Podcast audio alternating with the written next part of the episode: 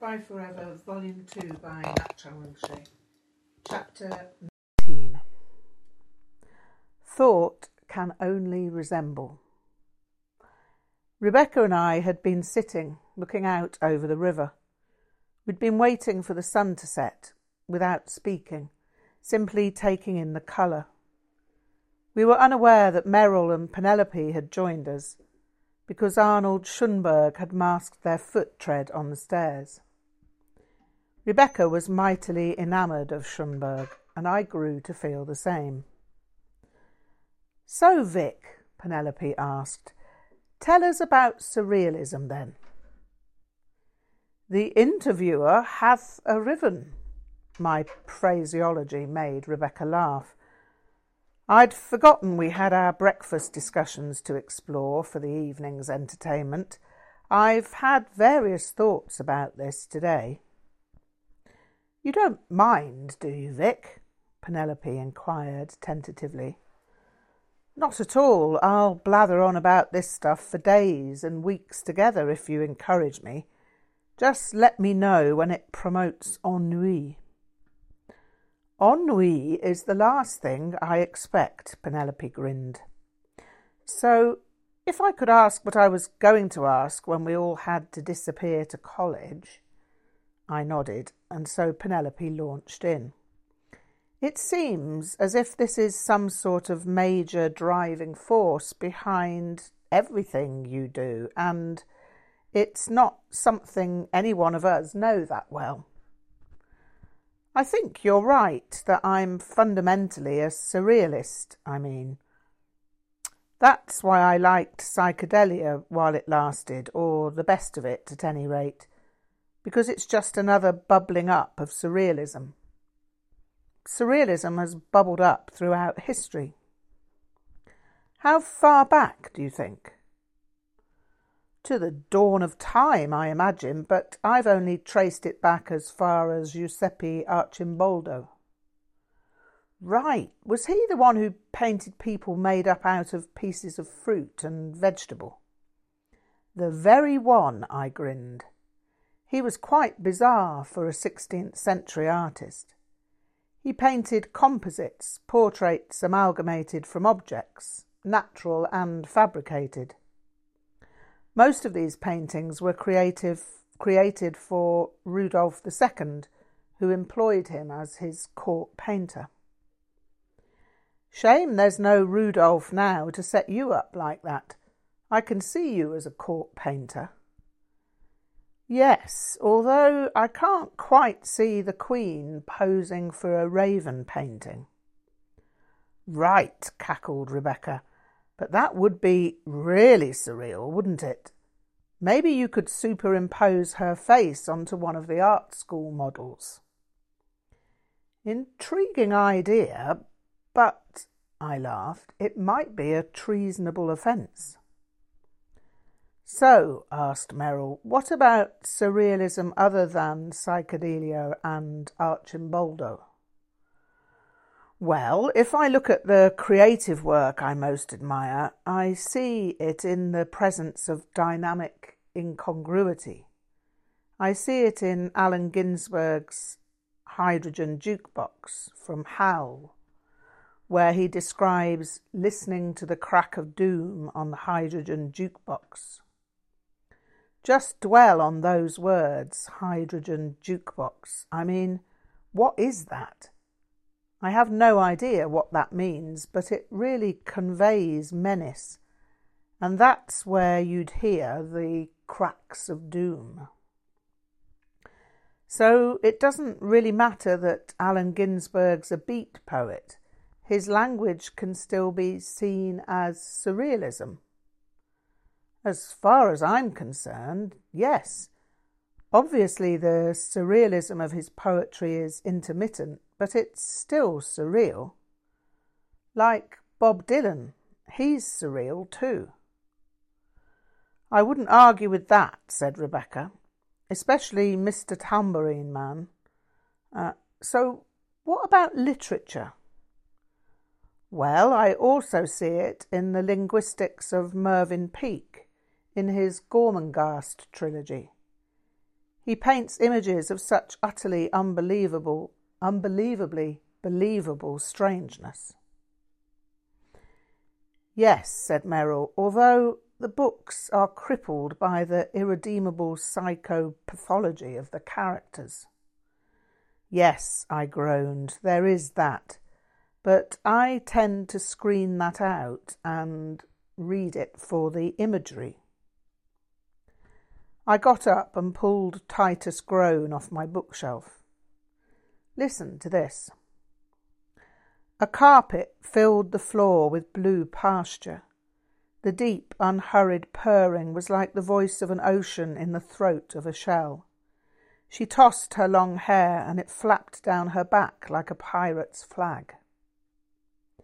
It's that kind of imagery that makes these books worth reading. Ah, I can see that, and the surrealism of it. Mervyn Peake's images remind me of Francis Bacon, I mused. They're beautiful in the purity of their ugliness.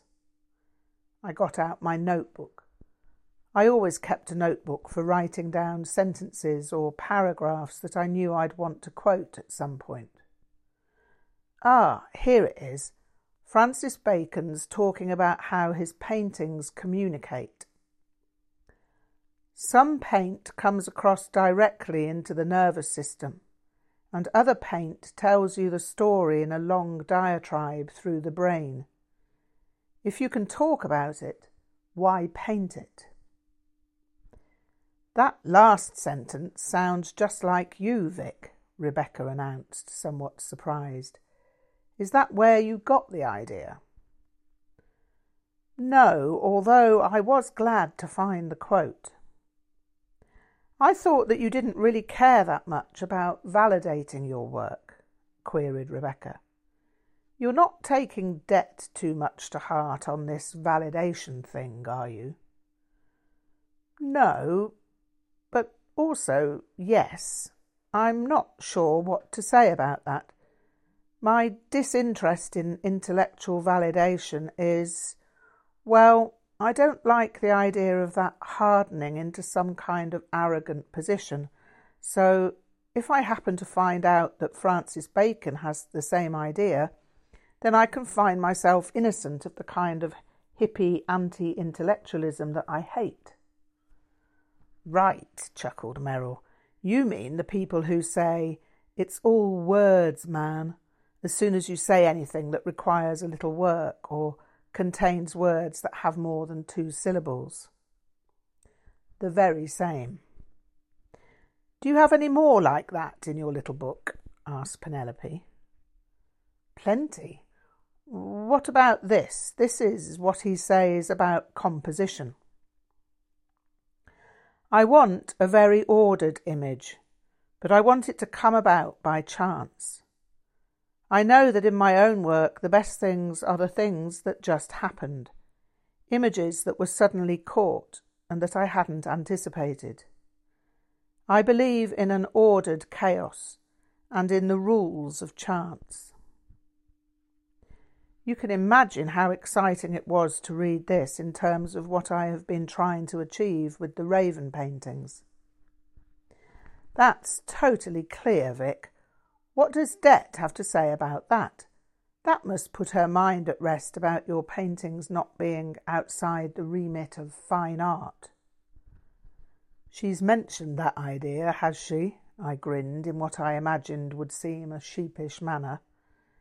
Yes, Penelope offered tentatively, but just in passing, you know.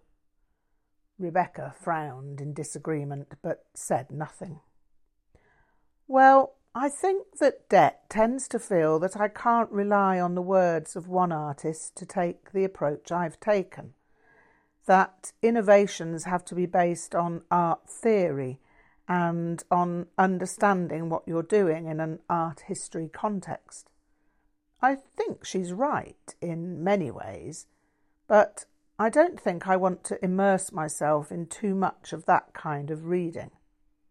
It's not that I haven't studied art history and the art theory of different artists, but It's boring, laughed Merrill. Yes, I laughed, it can be fairly tedious, but mainly because it all seems to come out of a stew of Greco Roman philosophy filtered through Judeo Christian theology and 20th century political theorising. And this from the man who's intellectually wanting, laughed Merrill. Well, I smiled, it's a question of my knowledge having been acquired in a highly haphazard manner. I think Det has something of a point there, inasmuch as I tend to have a splattering of knowledge that looks more impressive than it actually is.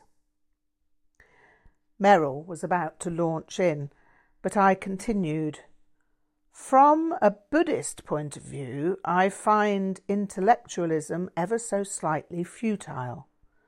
That's why I pick and choose what I read, and why Francis Bacon is so refreshing. I picked up my notebook again. This is what he says about realism.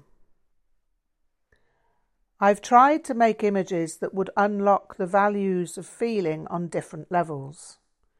For me, to be as realistic as possible has meant extreme deformations. What I like about that is the way he's talking about something that really can't be communicated in words. He's talking about his paintings in poetry, and really, that's the only way I can talk about it. Makes sense to me, Vic, said Rebecca. I really don't see why Det has a problem with that. Anyhow, that's none of my business, really. Can I go back to Easy Rider as surrealism? You made a passing comment about that this morning. Oh, yes, the two epigrammatic protagonists of Pipe Dream driving chopped hogs across America and spiralling into accelerated bizarre. Somehow, the band's song The Weight just had to be one of the songs used in that film. I burst into song. I picked up my bag, I went looking for a place to hide. Then I saw Carmen and the devil walking side by side. I said, Hey, Carmen, come on, let's go downtown. She said, I gotta go, but my friend can stick around. It's hard to say what's so perfect about that song in that context. It's probably just the mystery of it. There's the way Carmen and come on are more or less homonyms in American English. That had to be deliberate. And with Carmen and the devil, there's no direct meaning there to their being together or why she has to go and why her friend can stick around. You could read all kinds of things into that, offered Penelope, such as Carmen is what he wants, and of course, Carmen could represent anything, but in trying to get Carmen, he ends up with the devil. I think that happens in life. You want something good and end up somewhere bad because the two are inextricable and somehow what you thought was good was just the surface of something bad. That's impressive, Penelope. I would never have thought of that. Well, Penelope replied, stretching her long levied legs out across the floor, that's only because you're not overly analytical or hidebound by linear thinking. Maybe, but then I always miss the obvious. Maybe the obvious is best missed when it comes to art. Perhaps, I nodded. That would fit well with Salvador Dali. I opened my notebook again. Let's see. Here we are. He says, I believe that the moment is near when, by a procedure of active paranoid thought, it will be possible to systematize confusion and contribute to the total discrediting of the world of reality. And he talks about his painting as a spontaneous method of irrational knowledge based on the critical and systematic objectification of delirious associations and interpretations. So maybe I've got two painters to validate my raven paintings. What did Det make of that? Merrill asked. Oh, well, that Salvador Dali is not universally respected. He's apparently accused of squandering his talent on absurdity. But then there's probably no artist alive or dead who's never been accused of something or derided for something else, Merrill chided with a quick upturn of her eyes. At least this shows that there are painters out there who aren't hard line about academic theory. I suppose I should read a little deeper when it comes to surrealism, but I seem to find myself learning what I need to learn from random references and from looking at the paintings themselves. I mean, you can read about surrealist painting, or you can simply look at the paintings. And anyway, I tend to move between looking at paintings and reading poetry. That quote from Dali, for example, sparks thoughts about Ted Hughes's Crow anthology, where Crow in Being Born is, and this time I knew the quote by heart. Flogged lame with legs, shot through the head with bald brains, shot blind by eyes, nailed down by his own ribs. Have you ever seen Garden of Earthly Delights by Hieronymus Bosch? asked Penelope. I love his work. His earthly pleasures and painting of hell could have been painted by Dali. Yes, absolutely, Merrill laughed. And don't get me wrong, I'm not mocking, but Matthias Grünewald's Temptation of St. Anthony reminds me of the Stones album, their Satanic Majesty's Request. Right, I exclaimed with a sense of delighted revelation. I'd never made that association, but you're both right. And you could see that in Bruegel's Tower of Babel. Yes, really, Penelope grinned. He has these crowded folk scenes where something singularly weird is always included. Rebecca, who'd been down to the kitchen to fetch a bottle of wine, asked, so, who do you like most when it comes down to it? I think, although I am enthusiastic about Dali's colour, I think Rene Magritte's approach to questioning the nature of reality is more subtle and more part of the surrealism of everyday life. The paintings of windows, suggested Rebecca, with broken panes which still hold fragments of images of the mountain beyond. Yes, I replied. Dali paints, in his words, systematic objectifications of delirious associations and interpretations, and whilst I like that, I find I'm more intrigued by what's just beyond the edge of everyday vision. Dali's images are from a world that maybe no one will ever see, but Magritte offers something that could be seen by almost anyone who was open to it. This took me back to my notebooks again. These three quotes present some sense of Rene Magritte in terms of how he saw his painting. Thought can only resemble. It resembles by being what it sees, hears, or knows. It becomes what the world offers it. Now, I can relate to that directly from a Buddhist perspective, whereas Dali's vision of surrealism is a little too sensational. I never took you to be a non sensationalist, Vic, Merrill laughed, and my obvious puzzlement prompted her to continue. I mean, Making that giraffe hide greatcoat would have been sensational.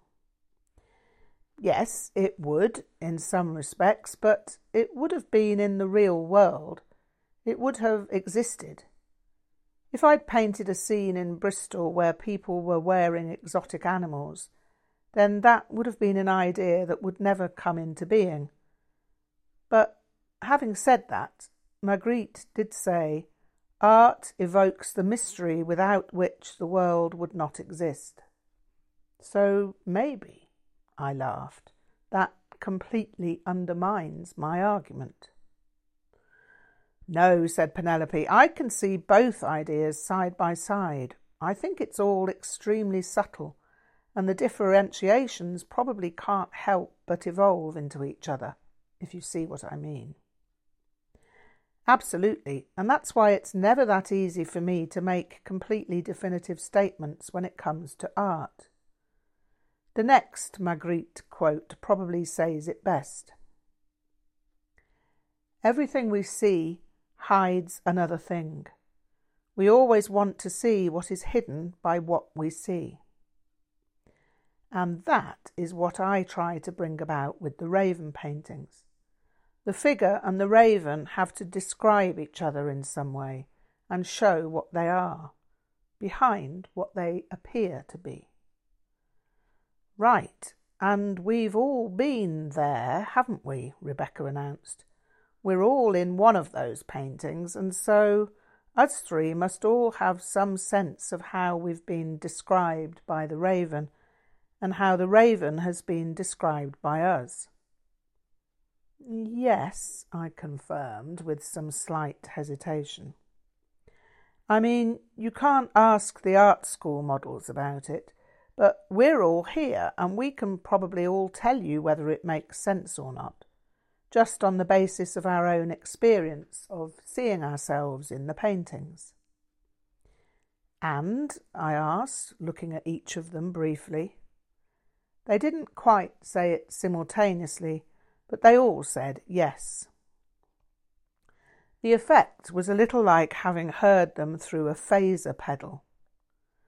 The drum roll on Itchycoo Park came to mind, so I sang, Over bridge of sighs to rest my eyes in shades of green, under dreaming spires to Itchycoo Park, that's where I've been.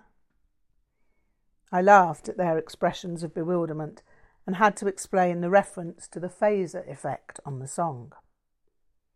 You go off on the most unexpected tangents, Vic, Rebecca cackled. But now you explain it, yes, it did sound like that, as all saying yes at almost the same time. Penelope and Merrill nodded assent, and we sat for a moment or two in silence. Well, I said, once the idea had settled on its own, yes, and that answers an enormous question. But, Penelope added somewhat seriously, I don't think it's evidence you could present to Det. Not that you need evidence, that is. I wasn't sure how to respond to that, so I let it pass and evaded answering by reading to them again from my notebook. Magritte said, My paintings are visible images which conceal nothing. They evoke mystery, and indeed, when one sees my pictures, one asks oneself this simple question What does that mean? It does not mean anything, because mystery means nothing either. It is unknowable. I think that's always my final answer. I wouldn't entirely agree with that, though, Rebecca stated. I'd say that Magritte's work and the works of other surrealists are unknowable to the intellect, and intellect knows almost nothing in terms of experience. Art in general is knowable through the senses and through intuitive interpretation of the senses, intuitive interpenetration of the senses. That's true, I conceded. What can I say? Thrown like a star in my vast sleep, I oped my eyes to take a peep, to find that I was by the sea, gazing with tranquillity. 'Twas then when the hurdy-gurdy man They all collapsed in hysterics at my suddenly launching into Donovan's hurdy-gurdy man. You're nothing if not the master of creative non sequiturs in song. Well, yes, my idea of surrealism is that a surrealist should live life like a surrealist. I mean, without becoming some kind of irritating idiot who just lives to weird people out. So, if you can fasten on that moment and expand through the afterglow, you can reverse your mind in time and travel back to when the earth was formed, the sky was born, and the universe began. Once the laughter had died down again, Penelope ventured, I suppose it could have been a matter of development for the surrealist rock song, acid rock, but it never developed. It just died, or the bands died. Yes, I sighed. It was dependent on artificially altered states, and that had no future from the outset. Rebecca stood up, stretched, and began one of her dance exercises, maybe to assist her train of thought.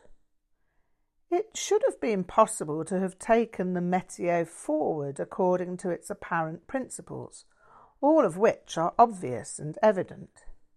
Absolutely, I cheered.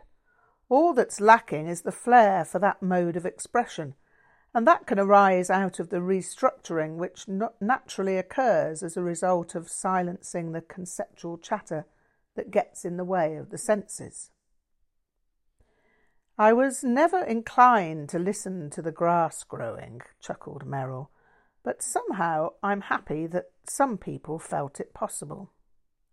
See the people all in line, I'm thinking they look at me. Can't imagine that their minds are thinking the same as me. I can hear the grass grow, I can hear the grass grow. I see rainbows in the evening, Merrill sang. See, you've got me at it now. Songs like that were the background of my formative years, too, Penelope commented, and whether they're profound or trivial is less important to me than their effect on the gestalt of the time. Exactly, exclaimed Rebecca. I think they acted as a reminder that there was more to existence than met the heavily blinkered eye of semi comatose suburbia. And that's why, I chimed in, my interest has always revolved around the fact that there is a language of creativity which plays with incongruity, inconsistency, contradiction, improbability, irrationality, and illogicality.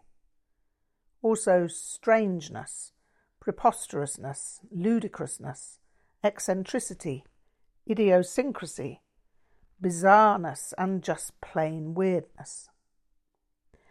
Without these possibilities, life would turn into a factory production line stretching from birth to death. And so to bed, after an entire day of conversation and dining in the most pleasant company I knew. I could have lived the rest of my life this way, were it not for the fact that I was going back to the Himalayas. Det had been mentioned a few times, but only in comments to the effect that I need not take her academic artist appraisals seriously. That felt not as awkward as it should have been, and that felt. How did that feel? I felt supported and validated by friends who liked and respected me, just as I liked and respected them. That's who friends were people who liked and respected each other. What Det liked about me was anyone's guess. What she respected was what? Nothing I could determine. I wished I could find a kind and gentle way to conclude the relationship. Every approach I considered seemed surreal, but not in any way that could be considered as art. I was determined, as a Ngakpa, to be a kindly, gentle artist, if at all possible. It occurred to me that the best outcome would be for Dete to bid me adieu of her own volition and give me the opportunity to be entirely gentlemanly in my acceptance of her decision. That, of course, was cowardly, or could have been cowardly, if my motive had not been kindly. I was not afraid of facing debt, but she had been rejected once before, and the effect had been catastrophic. It never occurred to me that the fellow who rejected her might have been a far more terrible loss than I could ever be. Sometimes there are simply no good choices.